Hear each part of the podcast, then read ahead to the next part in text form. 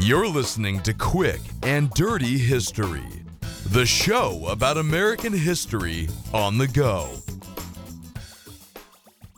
This episode of Quick and Dirty History is brought to you by voter suppression. Introducing the Voter Suppression Omatic 3000. Are you tired of those pesky women having a say in democracy? Well, fear not, because we've got the solution for you. Behold, the Voter Suppression Omatic 3000. With its state of the art patented technology, it only allows white dudes to vote. I love exercising my freedom in a democratic society to bring about positive change. Female voting detected. Uh, I think I'll vote for this generic, elderly, heterosexual white man. If you're gonna vote, vote with prejudice. The Voter Suppression Omatic 3000, keeping America for the boys.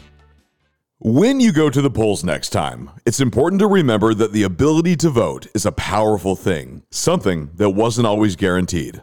Women, African Americans, and minorities had to fight a long battle for something that should be a right for every American the right for your voice to be heard.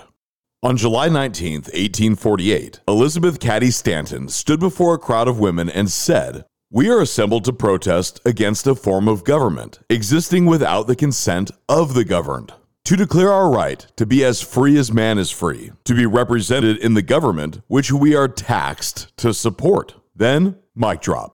Her words set the stage for a historic event. The Seneca Falls Convention was the first women's right convention in the United States, and its Declaration of Sentiments, modeled after the Declaration of Independence, was a powerful call to action. At the convention, the attendees discussed a wide range of issues, including women's suffrage, access to education, property rights, and even the right to work. The Declaration of Sentiments boldly proclaimed that women should have equal rights to men and demanded suffrage as a key step towards achieving that equality. But the Seneca Falls Convention wasn't just about women. It was a gathering of brave and forward thinking men and women who believed in equality for all. One of the most notable male attendees was Frederick Douglass, a former slave who had become a prominent abolitionist.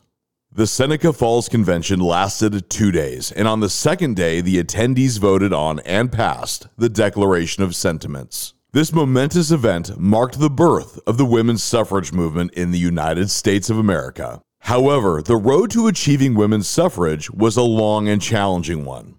It would take another 72 years of activism. That's right, 72 more long ass fucking years of protests and tireless work by countless individuals before the 19th Amendment was finally ratified in 1920, granting women the right to vote. And even then, it still left plenty of people disenfranchised. The Seneca Falls Convention is a reminder that change often starts with a few brave individuals who are willing to challenge the status quo. It's a testament to the power of words, ideas, and the unwavering belief that all individuals, regardless of their gender, should be treated with equality and respect.